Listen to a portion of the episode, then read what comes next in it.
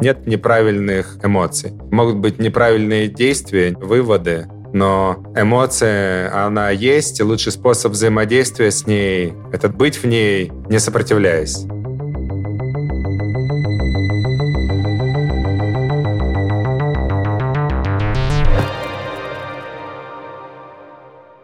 Привет, меня зовут Рома Нестер, и это новый выпуск нашего подкаста «Бремя технологий». Откуда берется эта зависимость от смартфонов, игр, цифровой порнографии, да даже, черт возьми, газировки? Что срабатывает при этом внутри нас? Какие сложные механизмы, заложенные природой, в нас срабатывают? Какой слабостью пользуются создатели всего этого? И как, самое главное, можно с этой зависимостью бороться? Об этом я решил поговорить с тем, кого я сам читаю давно, и кто, по-моему, круче всех разбирается одновременно в нейронауках, сложных технологиях, но еще и в эмоциональной основе нашей жизни, и даже сделал отдельный стартап на эту тему. Встречайте, сегодня я говорю с Димой Мацкевичем. Я хотел, наверное, начать с того, чтобы ты слушателям нашего подкаста в двух словах рассказал о том, чем ты занимаешься сейчас и как ты пришел к этому. Мне давно интеллектуально интересовали темы ментального здоровья, физиологии, свою продолжительную профессиональную карьеру занимался технологическими проектами. В основном это были такие B2B, где вовлечено что-то, наверное, что можно называть искусственным интеллектом, там, deep learning. Это такие технологические штуки, которые позволяют э, как-то автоматизировать рутинные работы. В контексте своей там жизни так я много перемещался, много летал, и себя чувствовал оторванным от э, комьюнити, да, то есть я себя чувствовал оторванным от какого-то личного контакта захотелось что-то поделать, чтобы почувствовать, можно ли создавать этот глубокий контакт людям, которые живут в разных местах. Мне как раз не нравится концепт убегания в какие-то ашрамы. Мне как раз нравится концепт, а могу ли я оставаться в интенсивности, создавать классные штуки, общаться с разными людьми, но при этом быть э, в контакте с собой. Технологическая компания, которая занимается, называется Handle на международном рынке. В России она когда-то называлась DeBrain. Что я умею? Я умею что-то с B2B, аналитика, искусственный интеллект. Я это все очень хорошо понимаю. И я встретил своего будущего партнера, и мы с ним начали делать компанию. Мы собрали классную команду Data Scientist, мы приходим в большую компанию, понимаем, какая у них есть проблема, которую мы можем решить с помощью диплёнинга, и решали. Мы тогда делали разные проекты, начиная от Мерседеса, AMG в Германии, как предсказывать им тестирование Мерседеса, чтобы сжечь меньше двигателей, заканчивая всяким видеонаблюдением за лабораторными исследованиями животных, чтобы это делать без э, дорогих специалистов. И это нейронки определяли автоматически, что происходит с животными. То есть было много таких проектов, и постепенно мы остановились на проблеме распознавания документов. Очень много рутинной работы, неэффективности в мире связано с тем, что люди до сих пор разбирают бумажные документы. Это надо было как-то автоматизировать там уже получили какие-то первые бизнес-успехи. По-хорошему, это, скажем так, текущая технологическая компания, которой я занимаюсь. Часто виден паттерн Особенно, mm-hmm. кстати, у людей, которые, как ты, например, продали свою предыдущую компанию, они, испытав такой пик стресс, ты в какой-то момент решаешь, что я сам, природа вокруг меня, приятные люди, это то, с чем дальше надо связывать свою жизнь. Вот как ты ухитряешься найти какой-то баланс? Я не сказал бы, что я этот баланс нашел, но мне нравится здесь задача и скорее как одна из ценностей не убегать от реальной жизни, можно, например, знаешь, там, вот у меня есть там, отношения с девушкой, и там у тебя начинается конфликт. У тебя может быть такой паттерн, окей, начался конфликт, э, выходим из отношений, а может быть лучше вообще без отношений, может быть лучше вообще без достижений, без каких-то дел, потому что ничего не делаешь, в принципе, нету проблем. Я очень эмпатирую людям, которые остаются, что-то делают, что-то создают вместе, которые не уходят из э, неприятных ситуаций. И мне кажется, что сложных разговорах, в конфликтах, э, в триггерах как раз и есть настоящая жизнь. Хотел тебя спросить про такую штуку. Я, например, сам начал заниматься вопросами вот этой цифровой этики, тому, как технологии на нашу жизнь, на нас самих влияют. Я люблю рассказывать историю, как меня на конференции Яндекса в 2016 году сильно триггернуло, когда я рассказал про офигительный способ таргетинга, как мы собираем про людей кучу данных и помогаем Макдональдсу больше продать своих бургеров. И я услышал мертвую тишину в зале, не увидел восторга у людей. Их возмутило, mm-hmm. что я рассказываю, как я за ними слежу и помогаю бизнесу стать лучше. А mm-hmm. Если подумать, то бизнес в Локторе э, чем-то похож. Это тоже про таргетинг, mm-hmm. про сбор данных. Да. Э, мне интересно, переосмысливал ли ты э, то, что ты делал раньше, э, из себя сегодняшнего? Потому что я сегодня, например, смотрю и думаю, что ни о людях, ни о пользе для них я не думал в тот момент, конечно, никогда. Я думал mm-hmm. о том, как компании заработать денег, как ее сделать дороже, ну и как по пути другим бизнесам там, помочь лучше таргетироваться. Здесь для меня есть два таких интересных концепта. С одной стороны, я хочу быть, условно, милосердным и прощать тех, кто не осознавая сейчас делают что-то, что я считаю неэтичным, понимая, что это, возможно, их уровень текущего там психического взросления, восприятия мира, и это нормально, они этот путь проходят. А с другой стороны, я понимаю, что по мере того, как ты сложнее и сложнее воспринимаешь мир, видишь последствия своих действий, тебе становится сложнее понимать, чем заниматься. Ну, например, я сейчас бы не смог бы продавать Кока-Колу. Я бы не хотел э, делать бизнес, который мотивирует людей кушать сладкого больше, потому что я понимаю последствия, что я их убиваю. Я их не делаю лучше. И оно накладывает какие-то определенные ограничения, с одной стороны, но с другой стороны, это же усложнение восприятия мира, оно помогает мне больше им наслаждаться. Я теперь могу делать какие-то проекты, где меня может мотивировать э, даже больше не достижение какого-то результата, а конкретные там благодарности отдельных людей, которые там за счет этого проекта у них как-то кайфовее стала жизнь. И это тоже что-то, с чем, допустим, у меня контакта раньше не было. То есть у тебя появляются свои ограничения этические, но и новые плюшки. Прикольно. Ну, то, что ты говоришь, кстати, означает, что с крупных компаний, которые уже состоялись и которые осознанно делают то, что они делают, как бы спроса больше в этом смысле. И... Да, это очень интересная реально дискуссия. То есть мне иногда реально хочется предъявить какому-нибудь там менеджеру Кока-Колы, даже не обязательно Кока-Колы, есть там в предпринимательском комьюнити люди, которые, допустим, делают э, батончики, которые называют здоровой едой, но там вместо сахара просто находятся финики. Фиников гликемический индекс, он там в полтора раза больше, чем у чистого сахара. То есть по влиянию на твой уровень глюкозы в крови эта штука жестче, чем если бы они просто напрямую написали сахар. И, и у меня как бы появляется суждение к этим людям. Вопрос, что, может быть, они как бы об этом не думают.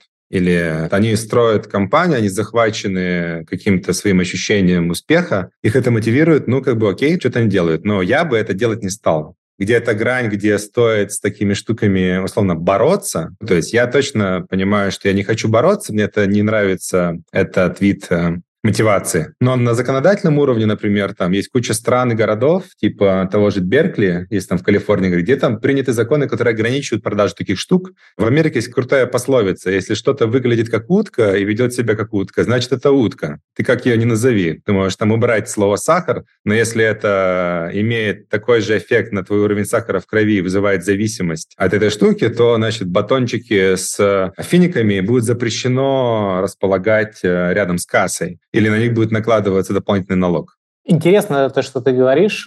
Я хотел тебя тогда вот о чем спросить. Ты привел пример э, крупных компаний, которые угу. фактически зарабатывают на слабости человека. Ну, наш мозг э, не особо угу. адаптирован к тому, что ему вдруг можно выдать кучу сахара, у него нет правильных стопоров, нам не хватает осознанности, чтобы остановиться. И все это очень хорошие новости для акционеров таких компаний и для продукт-менеджеров. Это значит, можно еще больше тебе продавать, больше зарабатывать. Я был поражен в свое время, как Лейс привлекали крутых аналитиков, чтобы разработать чипсы, которые настолько mm. мягко тают во рту, что ты не замечаешь, что ты этих чипсов съел много.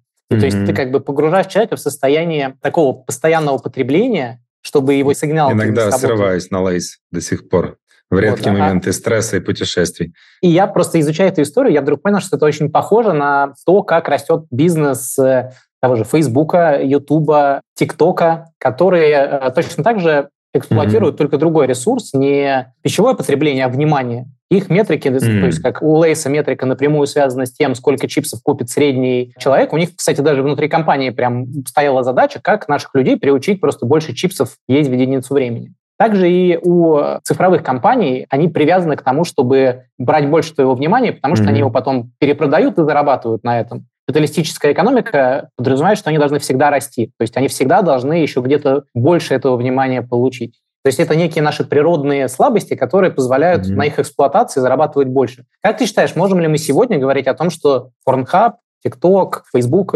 стоят в целом в одном ряду с Coca-Cola, производителями курения?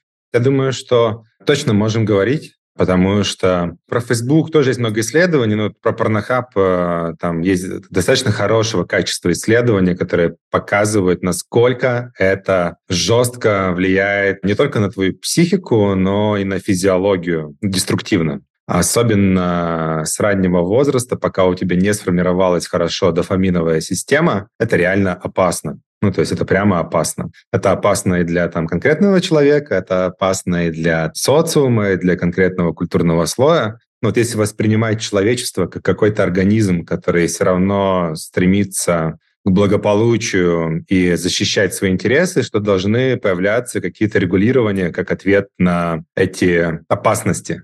Первое, что здесь, мне кажется, важно, это принять что мы все нерациональны. У нас есть иллюзия контроля, иллюзия выбора, иллюзия какого-то, что вот я на самом деле сам отвечаю за свои поступки. И вот, мне кажется, первый шаг в образовании вообще в каком-то уровне осознания понять, что да, нет, это не так. То есть на меня влияет среда, на меня влияет э, мое сейчас текущий фокус внимания, выспался, не выспался, что мне показывают. Я слаб, а ну-ка давай я сейчас сопьюсь, э, потрачу все деньги в казино, разрушу все свои отношения, бизнесы. Ни у кого не бывает такого как бы ну, специального решения. Любая зависимость — это какое-то количество шагов, которыми ты на самом деле не управляешь. Ты, по сути, подписываешься на среду, Интересно, ты, кстати, вот такой вопрос поднял. Получается, что если мы можем ощутить прямой физический вред, ну, от сахара у тебя появляется ожирение, ты это чувствуешь, понимаешь. Угу. Там от курения у тебя появляется одышка, множество других эффектов. Например, просто часто мастурбируешь, или от того, что ты просто забил на всех своих близких и проводишь время в кроле YouTube, и это там вся твоя жизнь, или в онлайн-игре, то целом вред здоровью, он не настолько очевиден. Да. И в этом может быть даже проблема. Ну, то есть не срабатывает какой-то сигнал, который говорит, чувак, наверное, ты куда-то не туда ведешь свою жизнь. Мне кажется, знаешь, все друг на друга влияет. Если мы видим, что есть какой-то деструктивный паттерн поведения, ментальный фокус внимания, он точно будет влиять на мою физиологию в каком-то цикле. Если распространять удовольствие от жизни, обучать свое восприятие, свой внутренний паттерн распознавания паттернов не только на краткосрочном получении удовольствия, а от чего я получу удовольствие долгосрочно, там уже можно увидеть какие-то взаимосвязи. Приведу простой пример.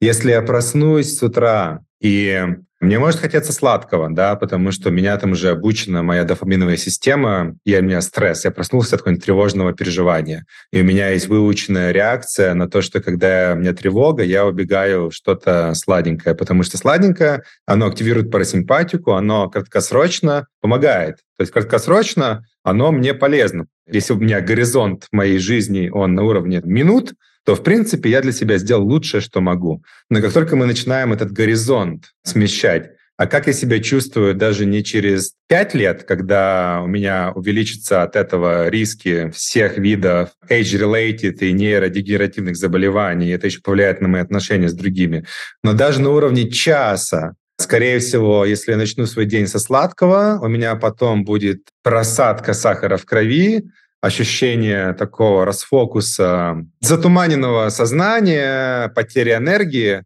то даже немножко удлиняют горизонт планирования. А как я могу сделать что-то из любви к себе, не вот которая сейчас есть там, буддийского в моменте, а иногда полезно представить, а вот я в течение следующего часа. И вот играя с этим горизонтом планирования своего удовольствия, там можно что-то интересное, мне кажется, О, нащупать. Я хочу перейти к такой последней mm-hmm. части нашего разговора, которая, знаешь, про что? Вот ты сказал, что ты не из тех людей, кто готов воевать, то есть быть активистом, чего-то требовать mm-hmm. от компаний. Ну, я для себя такую модель построил. Мне показалось, что это больше про то, чтобы не атаковать, а дать инструмент защиты большего осознания себя большому количеству людей, как такой mm-hmm. щит от вот этого гигантского технологического пресса. Я бы назвал это адаптацией. То есть мир меняется, ему сопротивляться бесполезно. Как мне адаптироваться к этому? Давай тогда начнем с того, что как адаптируешься ты сам к зависимости от девайсов, к огромному количеству mm-hmm. экранного времени. У тебя наверняка бурлит Телеграм, тебе постоянно что-то пишут, лайкают, дизлайкают mm-hmm. в Инстаграме, все тебя mm-hmm. отвлекает. Mm-hmm. Как ты сам с этим борешься и как вообще человеку этому противостоять? Ну, я суперзависимый человек. Я с этим борюсь через принятие того, что происходит вокруг, и принятие себя. Ну, такой, я принял свою зависимость. Такой, я понимаю, что я эту зависимость могу просто немножко перенаправлять в какое-то русло, которое служит мне и служит моим клиентам или моим продуктам. Приведу пример. Я могу свою зависимость направить в то, чтобы смотреть порно с утра до вечера, а могу направить в то, чтобы создавать много контента, смотреть реакции, реагировать на них, репостить, создавать еще больше контента. Я решил слушать и смотреть только книги про то, как устроен человек, потом про ментальное здоровье, про эмоции. Поэтому я скорее за концепт перенаправления, а не борьбы. Почему не борьбы? Почему нельзя с этой зависимостью как-то расправиться? Ну, Почему ее нужно куда-то направлять, а не победить? Мне близок здесь концепт такой, что тема работы с внутренним миром, с эмоциями, она немножко контринтуитивна. Она работает не по тем законам, по которым мы привыкли взаимодействовать с реальным миром. Приведу пример. Мы такие, о, нам мешает стул, я возьму его, переставлю. Там работает концепт борьбы. Да, я возьму, приложу усилия, переставлю. С эмоциями наоборот. Если у меня есть какая-то эмоция, я буду пытаться от нее избавиться, она станет еще сильнее. Грубо говоря, когда ты что-то демонизируешь, какую-то часть тебя, ты ее как скульптор лепишь все более детальную скульптуру этого демона. Знаешь, у Алана Вотса есть классная лекция про то, что нет неправильных эмоций. Могут быть неправильные действия, выводы, но эмоция, она есть, и лучший способ взаимодействия с ней — это быть в ней, не сопротивляясь. Как исследование про сигареты, когда на них начали печатать эти страшные штуки, то есть как будто они только усиливают зависимость, потому что тебе больше тревоги, от тревоги тебе хочется больше курить. Ну, то есть если я себе запрещаю залипать в Фейсбуке, то в какой-то момент я себя обнаружу, что я там провожу времени еще больше, так? Ну, у тебя будет много напряжения вокруг этого. Мне это близок, опять же, Джо Хадсон или Габор Мате. У них концепт следующий, что если мне хочется пойти в Facebook, вопрос, а зачем тебе это надо? Какая там эмоция под этим? Почему у меня возникает такое поведение? Как оно мне служит? Для чего оно мне надо? Может, это мой способ взаимодействия с неприятными эмоциями. Я иду в Facebook, когда слушаю тревогу. Интересно, а что если не убегать от этой тревоги? Если позволить этой тревоге быть, или этому страху, или этой неприятной эмоции? И другой концепт мне близок — это направление такого Бесель Вандеркольк, Питер Левин. Как это ощущается в теле? Что это за ощущение? Как мне научиться простраивать больше контакта с ощущениями в теле? Это позволит мне не убегать от этих ощущений. То есть ты как такой серфер, ты пытаешься в этот момент успеть понять, я прыгаю mm-hmm. в этот дофаминовый океан, я не успел понять, от какой эмоции я бегу, я не успел осознать, mm-hmm. почему, но я уже открыл, да. допустим, приложение в телефоне, и, например, э, иметь в Фейсбуке, допустим, подборку более полезного контента и просто себя туда перенаправить, правильно? Да-да, понятное дело, что это тоже зависимость, но и это зависимость, и то зависимость, да все зависимость. Демонизируя зависимости, ты найдешь себя в бесконечной борьбе с этими зависимостями, и везде лишь будешь в зависимость.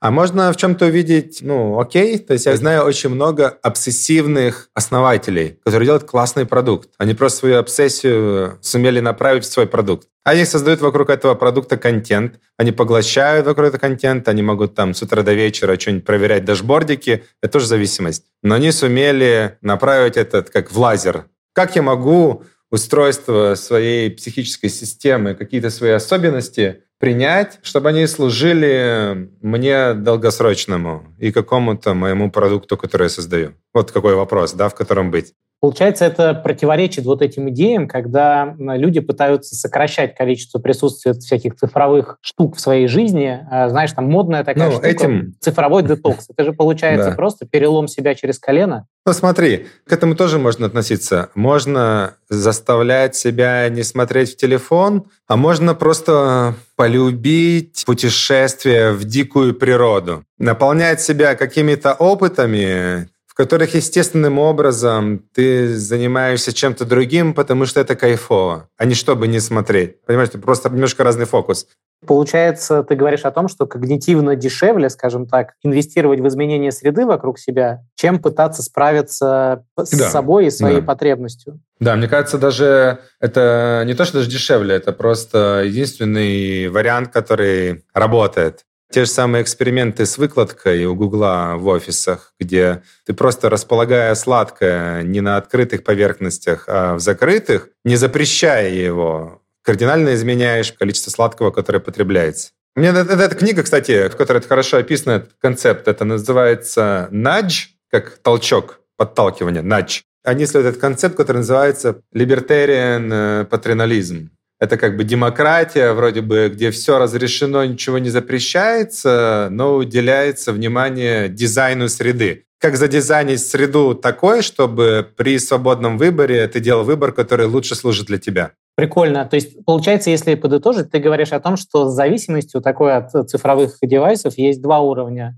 борьбы ну, как бы более глубокий, долгосрочный, это осознание, почему тебе хочется, понимать, что тебя туда толкает да. и чего ты убегаешь. Да. Но это метод, э, ты его не будешь использовать постоянно, требует ресурса от тебя.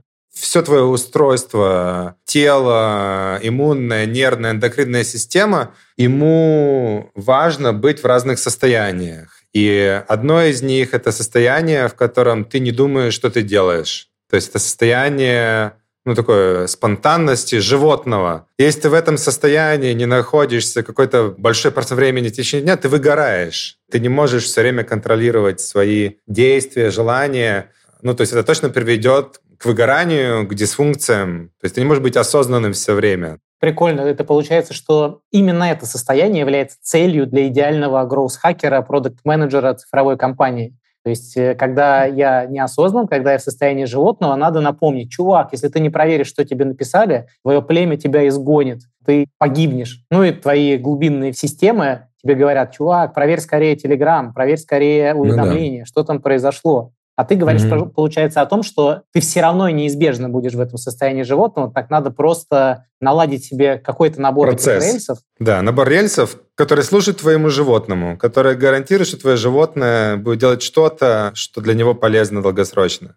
Слушай, иногда такие советы звучат, как, знаешь, э, в свое время в ковид смеялись, как чуваки там в 12-комнатном доме говорят, просто оставайтесь дома, никуда не выходите. Или там, угу. я тут это, на катере путешествую по Средиземному морю, друзья, просто вот будьте как я э, в своих однокомнатных квартирах шестиметровых. А как вот мне, я, например, в Москве просыпаюсь, темно, херово, на улице холодно, купелей нет, а меня дрючит менеджер, начиная писать с 6 утра мне в Телеграм, я еду в общественном транспорте, и потом у меня там весь день какие-то совещания, и я постоянно хочу от этого сбежать, залипнуть, поскролить в такой обстановке кажется, что очень много ситуаций, в которых у тебя нет контроля над дизайном среды. Но, возможно, это mm-hmm. только кажется. Ну, действительно, как бы у всех разные жизненные ситуации. Задавая себе вопрос в своей текущей ситуации, ты можешь найти себе уникальный ответ. Тут же не вопрос чужих привычек, чужих правил, потому что когда говоришь, я каждое утро там выхожу на улицу, по лесу иду, там вот я когда жил в хосте, я жил в лесу, но это был мой осознанный выбор. То есть я в какой-то момент понял, что мне в городе не нравится. Я предпринял какие-то там усилия, чтобы переехать в лес. И я себе, понимаю, что я хочу, выстроил такой дизайн. И понятное дело, что если я в том моменте скажу, ну просто встаешь с утра, выходишь по лесу, спускаешься в речку, купаешься голышом в речке, поднимаешься обратно, у тебя все будет хорошо, конечно, большинство людей, которые не там, они скажут, ну ты охренел, мы там с тремя детьми там встаем в Москве в квартире. Но вопрос э, всегда тогда себе, окей, вот сейчас что я могу сделать, чтобы какой-то шаг предпринять и в своем текущем контексте могу ли я пересобрать эти процессы. Еще важный да. шаг перед этим понять, что это все-таки для тебя плохо. Ну да, да. Ну, для этого есть тебя исследования, вот эти всякие наши подкасты и так далее. А такой, я такой понял, что хорошо, прикольно, с утра важно дать внимание эмоциям, получить телесный контакт и свет. Как я могу задизайнить свои текущие привычки? Приходят тебе в голову какие-то хаки вот именно для офисной работы? Вот что mm-hmm. можно добавить в среду офисную, где ну, у тебя прям совсем мало такой свободы, у меня много друзей, там, они специально... Окей, если я не могу выбрать, э, чтобы мне пешком идти до офиса, я могу выходить э, за какое-то время до офиса и прогуливаться туда. Я когда работал, у нас был офис в Москве, я на звонки все выходил и гулял по кругу. Офис, конечно, это самое жесткое пространство, потому что обычно даже в самых классных компаниях, типа как Яндекс, ты зайдешь э, в офис, и там такое ощущение, что у них задача тебя просто убить этим сладким конфетами, которые разбросаны везде. Оно помогает HR, но убивает людей. На это тяжело влиять. Ну, блин, я не понимаю, как на это влиять. Понял, прикольно. Резюмируя, у нас есть разные уровни того, как мы можем с собой работать. Вот есть этот большой уровень, где мы понимаем, от чего мы бежим в цифровое устройство. Дальше есть у нас дизайн среды, в котором есть уровень, опять же, долгосрочный. То есть я понимаю, что мне лучше работать из дома и жить ближе к свежему воздуху. Я начинаю какие-то шаги в своей жизни делать, чтобы искать компанию с такими, например, предложениями. Ценностями, да. Но краткосрочно я пытаюсь внутри своей среды вот эти рутины организовать. Ну да. Насколько важно это делать не резко, потому что ведь известно, что если ты прямо все с завтрашнего дня, я постоянно ношу брокколи, всегда хожу пешком, всегда встаю на час раньше, очень легко себя обнаружить через три недели чуваком, который вместо этого опять залипает в телефон, опять mm-hmm. скроллит бесконечно разные ленты, смотрит порно и чувствует вину, конечно, потому что он же хотел изменить свои mm-hmm. привычки. Да, мне кажется, здесь как раз вот важно слова, за которые зацепиться. Это все-таки состояние, из которого я делаю. Оно, мне кажется, первично. То есть, когда я делаю это из состояния стыда и непринятия себя, там часто есть тенденция начать правильную жизнь с понедельника. То есть, я очень не принимаю все, что у меня там сейчас происходит, и я хочу какой-то прямо сделать резкий шаг. Наверное, у этого тоже есть какое-то место, типа, что вот там вот прямо сильно все надоело, там взял куда-то решительный шаг сделал, переехал. При этом мне, например, ближе здесь, что я начали понимать, что окей, могу ли я это делать из состояния какого-то любопытства, удовольствия, исследования, чтобы мне это все было долгосрочно, интересно и в кайф тогда вообще, в принципе, вот это направление, оно мне будет давать больше как-то энергии долгосрочно и не будет меня постоянно погружать в состояние недовольства и стыда. То есть сначала нужно полюбить свои зависимости, понять, что они есть у тебя, есть у многих, они тебя всегда куда-то тащат, а потом с интересом смотреть, насколько маленькие изменения помогают в том, что тебя ну, настолько сильно поглощало. Да, но полюбить это тоже такое слово сильное. Мне кажется, в каком-то проценте пробовать культивировать любопытство и эмпатию. То есть эти два состояния, эмпатия к своим проявлениям, к своим частям и любопытство такое, о, прикольно, а почему? А что тут можно интересного поделать с этим? Любопытство к этому направлению. Ну, это же какое-то такое, можно сказать, направление науки тоже, well-being к такому экологичному взаимодействию с собой, как среда на меня влияет как будто взращивая постепенно там вот эти состояния хотя бы там на 5% больше, да, то есть, знаешь, Сэм Харрис, по-моему, написал 10% happier. Мне слово happier не очень нравится, но слово 10% нравится, что не обязательно идти all in, могу ли я там добавить на 5% больше любопытства, да, к чему-то здесь. Я один из таких завершающих вопросов хочу тебе задать. Мы поговорили про всякий вред технологии, что они взламывают, что они используют. А как э, развитие современных технологий может помочь в достижении, можно разными словами это называть, ты говорил слова качество жизни, качество общения. Я, кроме этих слов, обычно стараюсь использовать слово самоактуализация, то есть что содержание нашей жизни — это самоактуализация, проявление себя, в том числе и через общение, в том числе и через лучшее понимание себя. Могут ли технологии нам в этом помогать? Потому что пока что они в гораздо большей степени поглощают то время, которое мы могли бы на это потратить. Мне кажется, что в среднем технологии, они до сегодняшнего момента помогают человечеству. У них есть всегда обратная сторона, которой надо научиться просто адаптироваться к изменению среды. Но до того, как у тебя появился запрос на самоактуализацию, ты вначале должен почувствовать, что у тебя что есть, есть где жить, у тебя есть деньги, ты себя чувствуешь там безопасно, и потом тебе хочется контакта и самоактуализации. И мне кажется, что если смотреть там по статистике, голодающих, э, живущих за чертой бедности, имеющих доступ э, к образованию, к информации, к контакту,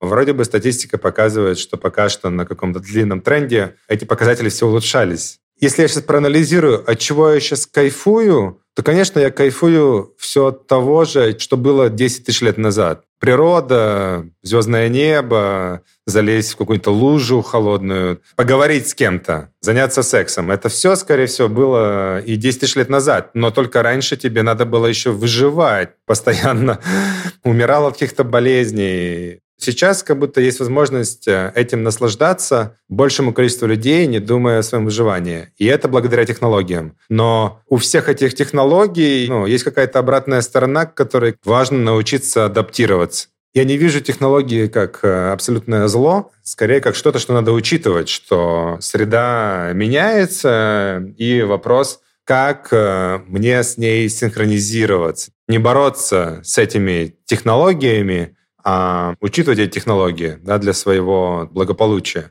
Мне очень нравится вот этот подход, который называет... Ну, есть книга «Цифровой минимализм», mm. которая как раз э, эта идея описана. Там, если вкратце, содержание в том, чтобы сначала mm. сократить использование технологий на короткий промежуток mm. времени, mm, а затем прикольно. их обратно добавлять в свою жизнь, но делая так, чтобы ты от них брал ровно столько, сколько тебе надо. Mm, То есть прикольно. Я хочу от смартфона получать качественное общение. Значит, я гораздо больше начинаю звонить mm. людям, редко я проверяю быстрые мессенджеры, чтобы меня не завалило вот этой волной. Mm-hmm. Но я не выдергиваю это из своей жизни, потому что я становлюсь асоциальным, и я начинаю избегать такой сильной mm-hmm. штуки.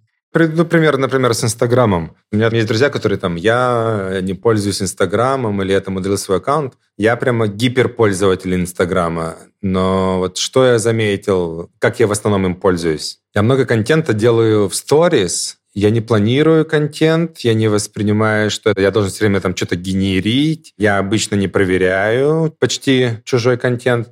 Но для меня это прототип какого-то гипермозга. Я делаю сторис с э, намерением быть максимально аутентичным. Эту сторис очень быстро видит 10 тысяч человек кто-то с ней резонирует, что-то пишет, а я такой, о, прикольно, а я не думал, что это может триггерить. Я беру это сразу, достаю и обратно в сторис со своей рефлексией. И вот я заметил, это получается как будто я как нейрон, который вспыхнул, распределил сигнал, мозг из 10 тысяч нейронов, кто-то с этим прорезонировал, прислал обратно сигнал, и я там вижу прототип э, чего-то, чего не было вообще возможно сто лет назад. То есть технология в этом смысле пластична. Ты из нее вылепил да. то, что нужно тебе, и используешь да, это, да. и оно приносит тебе пользу. Да. Можно было бы говорить, типа, что сторис — это зло, и для кого-то зло.